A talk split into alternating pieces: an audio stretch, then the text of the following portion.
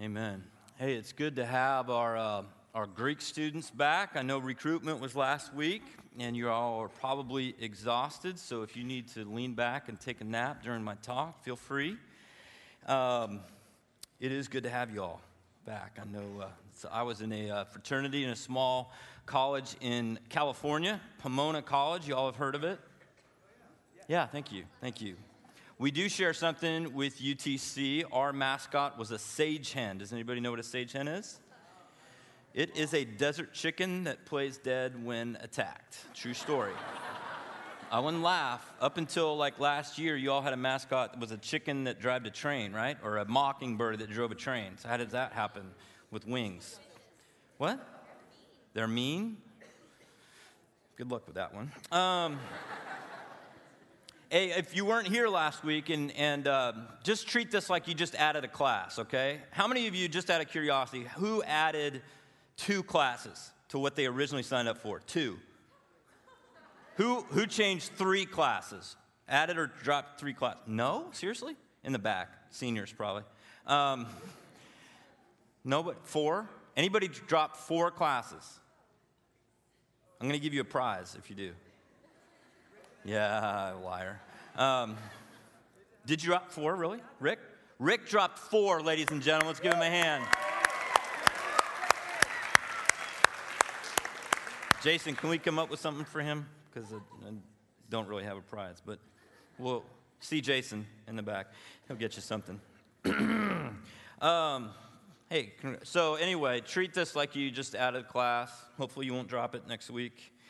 Um, but uh, this is what we talked about last week. We're doing a series entitled, um, I'm going to put this down. This bothers me. Um, sorry, guys. Um, we're doing a series on the Ten Commandments. And last week we just talked about the, this idea that, that God does not just issue the Ten Commandments in a vacuum. That he, before he gives any sort of commandment at all, he says these words I am the Lord who brought you out of the land of Egypt. If you know the, the story of the Bible, you've been around church at all, the people of Israel, the children of God, were, were held in slavery for 400 years in the land of Egypt. And God rescued them, delivered them, and redeemed them, and brought them out of the land of Egypt, out of the, out of the house of slavery, okay? And so, one of the things we talked about last week was that, that God gives commandments only out of that relationship, reminding his people who he is and who they are in his sight. And I challenged us with this question What's your story? What has God brought you out of? What, what, what, what kind of thing could you say right now to somebody that, well, this, this God that, that I've been worshiping since I was 8, 9, 10, whatever, since my parents have been taking me all my life or whatever, this God is the one who brought me out of what? And I, I, I said that, you know, for some of you, that, that maybe we don't have an answer to that question yet. That maybe these next four or five, whatever years you're here in Chattanooga, that you discover what God is capable of bringing you out of whatever struggle you have now, whatever struggle you may have. And I'm not trying to sound like doomsday and like, oh, you're going to go through, you know, so much crap these next four or five years or whatever. But there might be some things. And God might show himself to be something more than your, the God of your boyfriend's or girlfriend's faith or the God of your parents' church. He might reveal himself personally and powerfully to you. So if you weren't here last week, that's what we talked about. And with this week, now we're going to talk about the very first commandment You shall have no other gods before me. Now, one of the things I shared last week was a little bit about my story. And, and I did not at all grow up in the church and was taught to believe that there was no God at all. And so when I first heard those words. And I think for some of us, when we honestly hear that, we have a hard time putting that in any sort of context. You shall have no other gods before me? What does God want from that? Why, why, would, he, why would that be the very first commandment? How, how can he say that? Why does he say that? Remember what, and I'm going to say this probably all throughout the semester, that God gives us commandments out of relationship. And what I'm going to say next might hurt a little bit. So, if those of us that hear the words, you shall have no other gods before me, if we balk at that, maybe it's because we don't have a relationship with Him. Let me explain what I mean. Before I ever stepped foot in a church, first time I ever went to any church service, I was 17 years old. But before any of us have this idea of who God is, when we hear some being that we don't know very well say to us, You shall have no other gods before me, we might want to know a little bit more about him. Now, I know that my image of God, if there was one, and I certainly didn't think that there was, was that what the little I knew about the story of the Bible went something like this. And this is just my, I'm just being honest about what my interpretation was before I had any sort of knowledge of anybody ever sat down with me and explained the, the, the gospel. And anybody, I'd never been to church or anything. I kind of had heard this story about this grandfatherly type figure that created something in the garden, which sounded like a gar- bunch of garbage to me. And then things got really ugly for a while, and somehow he kind of got belligerent and maybe even a little bit drunk, and he got really angry for a long time. Old Testament. That was my view of the Old Testament. Then he got nice again, and there was this guy named Jesus that walked around and did a lot of things. But then something bad happened to him, and don't even get me started on Revelation because that's a weird book. That was my idea of the Bible, okay? I don't know how many of you have that same kind of view.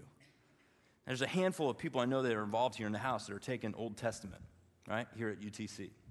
And I don't know how it's going to be taught or whatever, but, but it's a big book.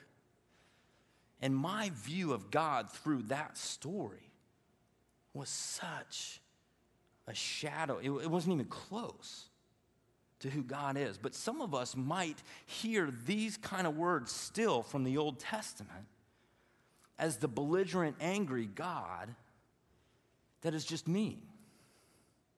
But one of the things I want to do in this whole series as we're going through the Ten Commandments is say to you that the God who speaks at the foot of Mount Sinai to the children of Israel is the same God who speaks through Jesus when he walked on this earth. They are one and the same. And if you stop and think about it, that's a radical claim. We're not going to talk a ton about that tonight, but we will. So, here instead, you shall have no other gods before me, with perhaps a different tone. It's not a belligerent and angry God demanding worship. Let me explain. What I hear now, what I hear now when I hear those words, is not a belligerent and angry God, but maybe there's two images that I want to share with you tonight. One is that I hear more of a father, more of a father. I shared with you all last week that, that my wife and I are just about four weeks home from um, coming home from Ethiopia, where we adopted 18 month old twins. And it's been a two and a half year process for us. It's been a long, long road, something that God had placed in our hearts a long time ago. And one of the things when we were preparing to travel there that we both had in our minds and, and something that we prayed for a lot was that first time of meeting, okay? You kind of picture it with me. We flew in. It was a, you know, about an 18-hour flight from Atlanta to Amsterdam, Amsterdam to Addis Ababa in, in Ethiopia. And our, our agency, Christian World Adoption, had placed our twins in, a, in kind of a transition home with about uh, eight to 10 other children that were preparing uh, to, to meet their parents. And that we, we, we thought a lot about that very first day. We had seen pictures of them. They had never met us. They were 18 months old. They don't, they don't really grasp this idea. But imagine with me what that would have been like for Kelsey and me to walk into this room and to see Simone and Justice. They were given the names Elsabeth and Segab, which is an Amharic name meaning God's grace. It's kind of cool, isn't it? And think about this. I don't know if you all do this. This is kind of an aside, but but you know, do you ever do this? If you have a relationship with God and you think you're doing something really cool for Him, and you and you, he's like, "Hey, way to go," and all that stuff, and you and you're to have that moment. Don't you kind of like picture that it's like every sound is to evaporate, and Michael W. Smith's "Friends Are Friends Forever" is to kick in, and that was more my generation. Who's the cheesy Christian now? Michael W. Smith's actually a good musician, but who would be a cheesy Christian musician now? Who? Chris Tomlin? Man, that dates me a little. Um, there was a time when he was cool, young man.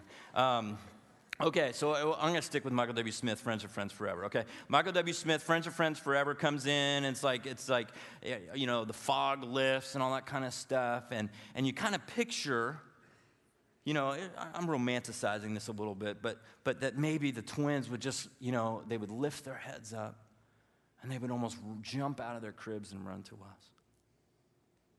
Wouldn't that, wouldn't that just be a beautiful picture? Wouldn't it be a just amazing thing? And it's kind of like God bestowing his blessing upon that moment. Can I tell you what happened?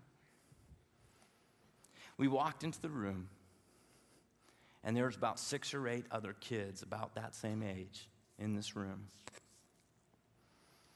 And Simone and Justice looked at us pressed their backs up against the wall and began to scream. They began to cry. And it would be 15, 20, 30 minutes before they could be comforted. And it was one of the hardest things for Kelsey and me. These were and are the children that God has given us to be a part of our family. But as Kelsey and I were thinking about it that night, our agency actually had recommended to us that we would go and play with them that day and then go, go home to our, uh, the guest house that we were staying in and then come back the next day and play with them more and all that. That night, one of the things that, that I said to Kelsey was this.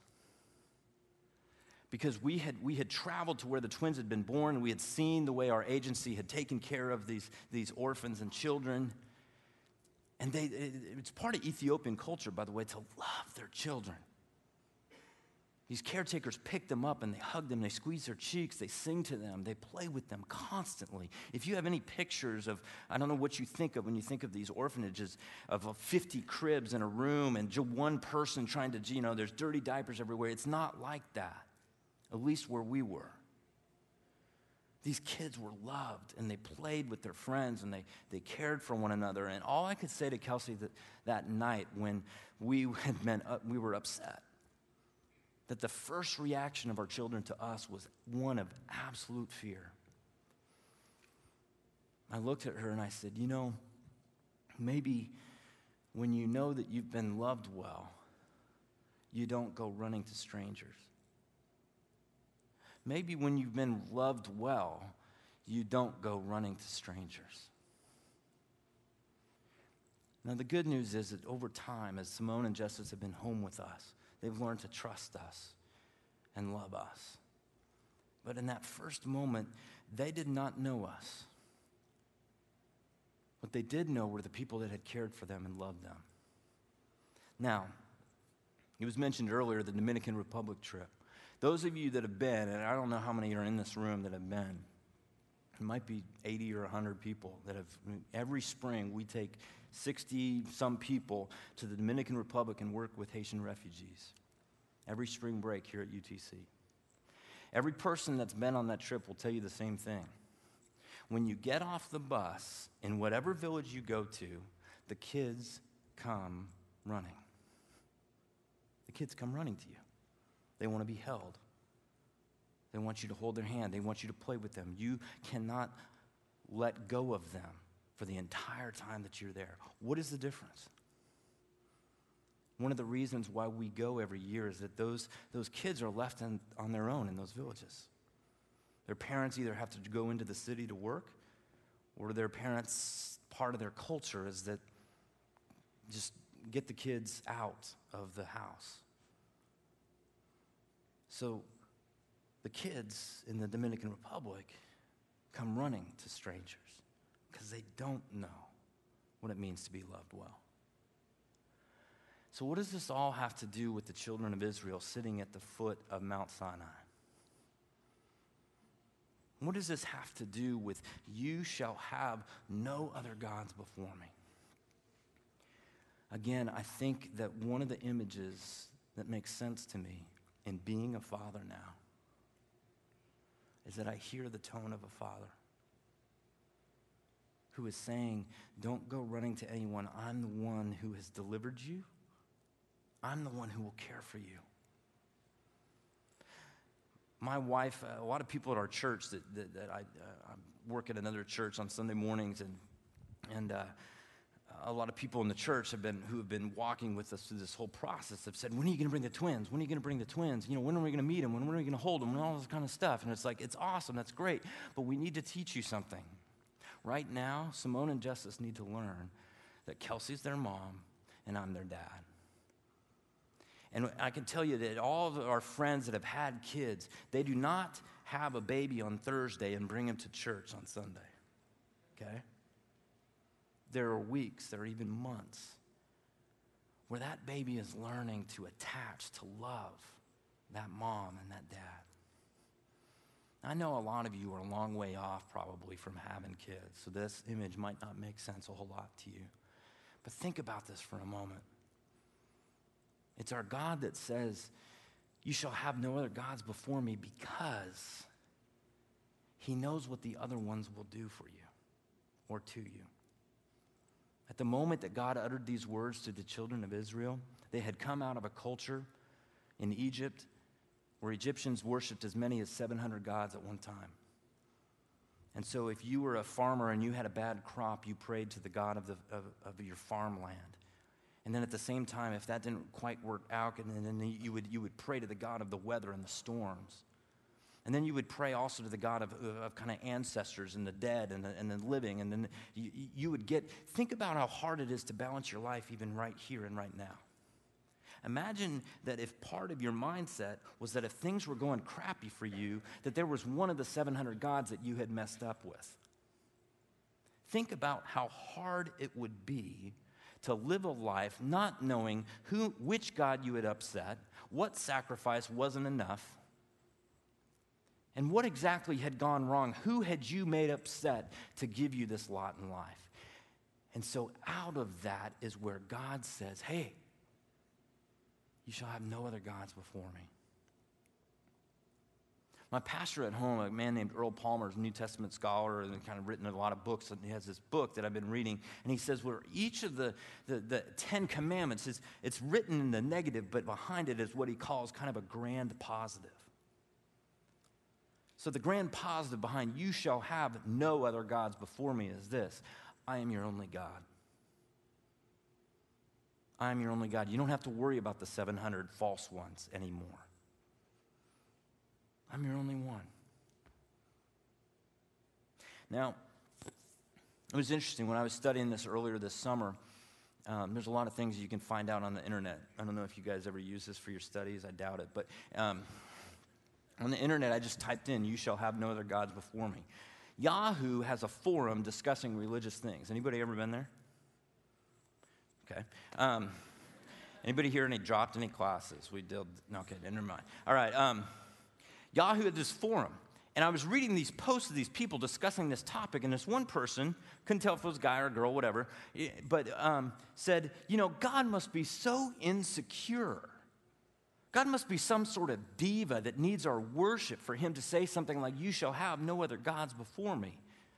And I kind of rested on that answer for a second. I said, Huh. You just stop and think about it. Put this in your context for a second. You start dating somebody, okay? You meet them at here, let's just say. Uh, you know, whoa, could never happen, I'm sure, but it's just hypothetically, okay? You meet him here. And you guys go out on a one date this Friday. It's the dinner movie, typical first date kind of thing, right? Non committal, whatever. And the next day, you get a text message You shall talk to no other guys but me.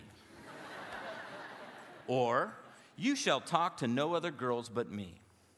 How many of you, your first reaction is a little bit insecure? You text your girlfriends or guy friends. Right? That's what, I don't know how many of us hear that when we hear God say, You shall have no other gods before me. But certainly this guy or this girl from the Yahoo forum heard that. And I started to think about what would make somebody think that when somebody is trying to be exclusive about something, a relationship, that they just back way up and go, No one's going to tell me what to do. You're not going to tell me, to, I'll do what I want. I'll see who I want, I talk to who I want.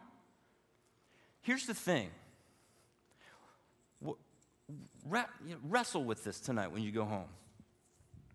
I think that the Bible teaches that we are all made to worship something. And if you don't worship the someone who made you to worship, then you'll worship something. You might not use the word worship, but it will occupy your mind, your thoughts, your energy, your time, your text messages, your emails, your Facebook status, whatever. It will do that because you are made to worship. And so, when somebody in a Yahoo forum hears, You shall have no other gods before me, I think that that person, and a lot of us along with them, though we might not ever vocalize it, we want to worship what we want, and sometimes that's ourselves.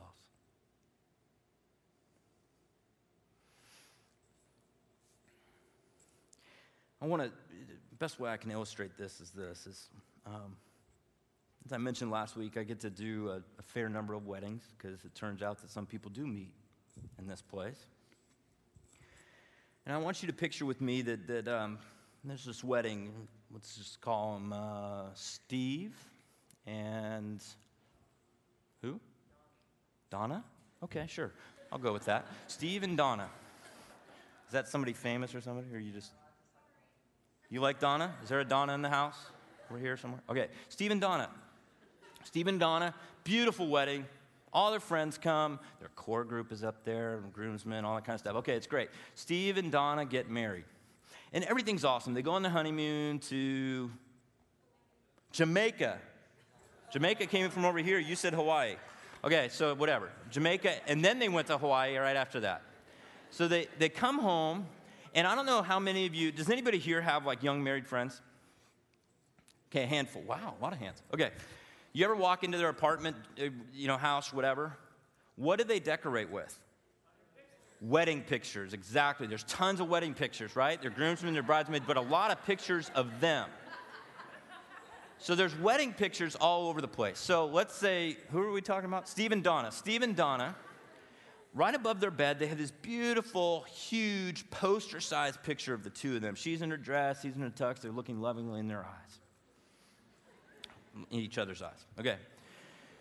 Now, Steve starts doing it, going to work. Donna is in school. She's nursing student, okay? So, and Steve starts coming home, and three weeks pass, four weeks pass. It's beautiful.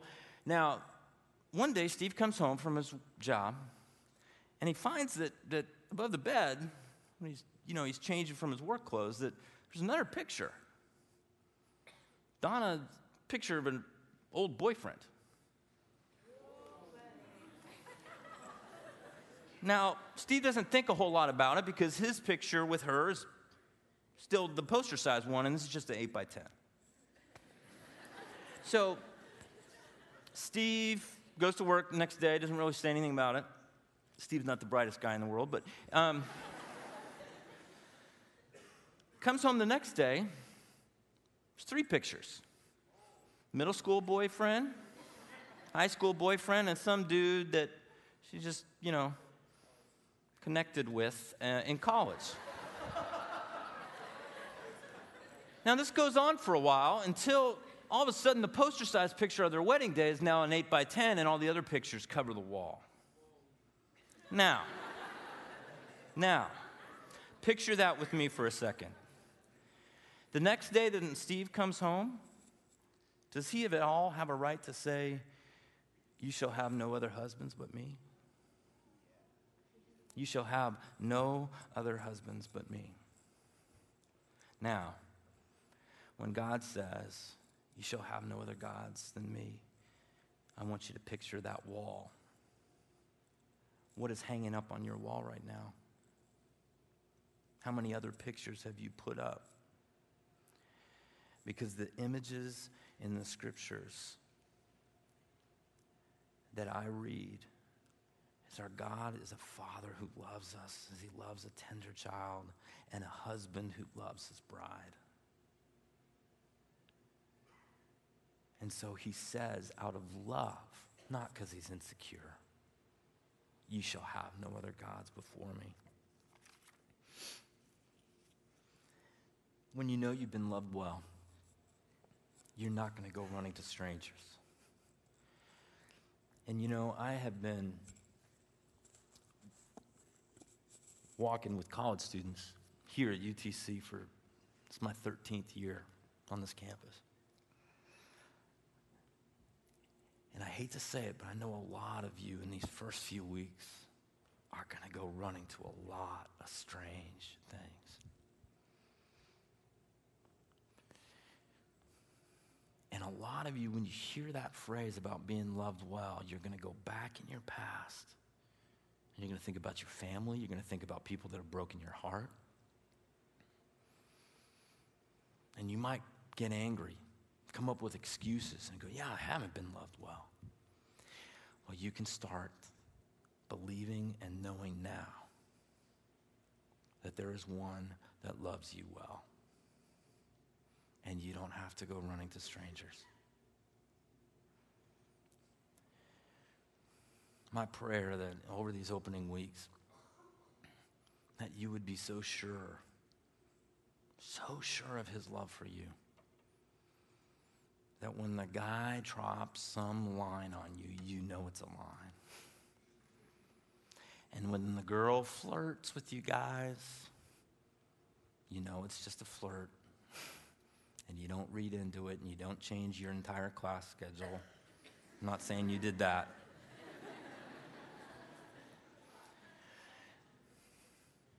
but you know that you don't have to go running after the strangers. God is the one that says, I have loved you with an everlasting love. Your name is written on the palm of my hand. You shall have no other gods before me. Let's pray together. Our gracious Heavenly Father, forgive us if we have ever thought that you're insecure. But may we hear your commandment to follow you, to love you, to worship only you as the, as the heart of a father and the heart of a husband who longs to love us. Lord, there are so many, there are so many things that we run after in this world. Pictures that we put on the wall of our heart. Would you help us to begin taking them down even now? And may we even tonight be renewed by your love for us. I pray this in Jesus' name.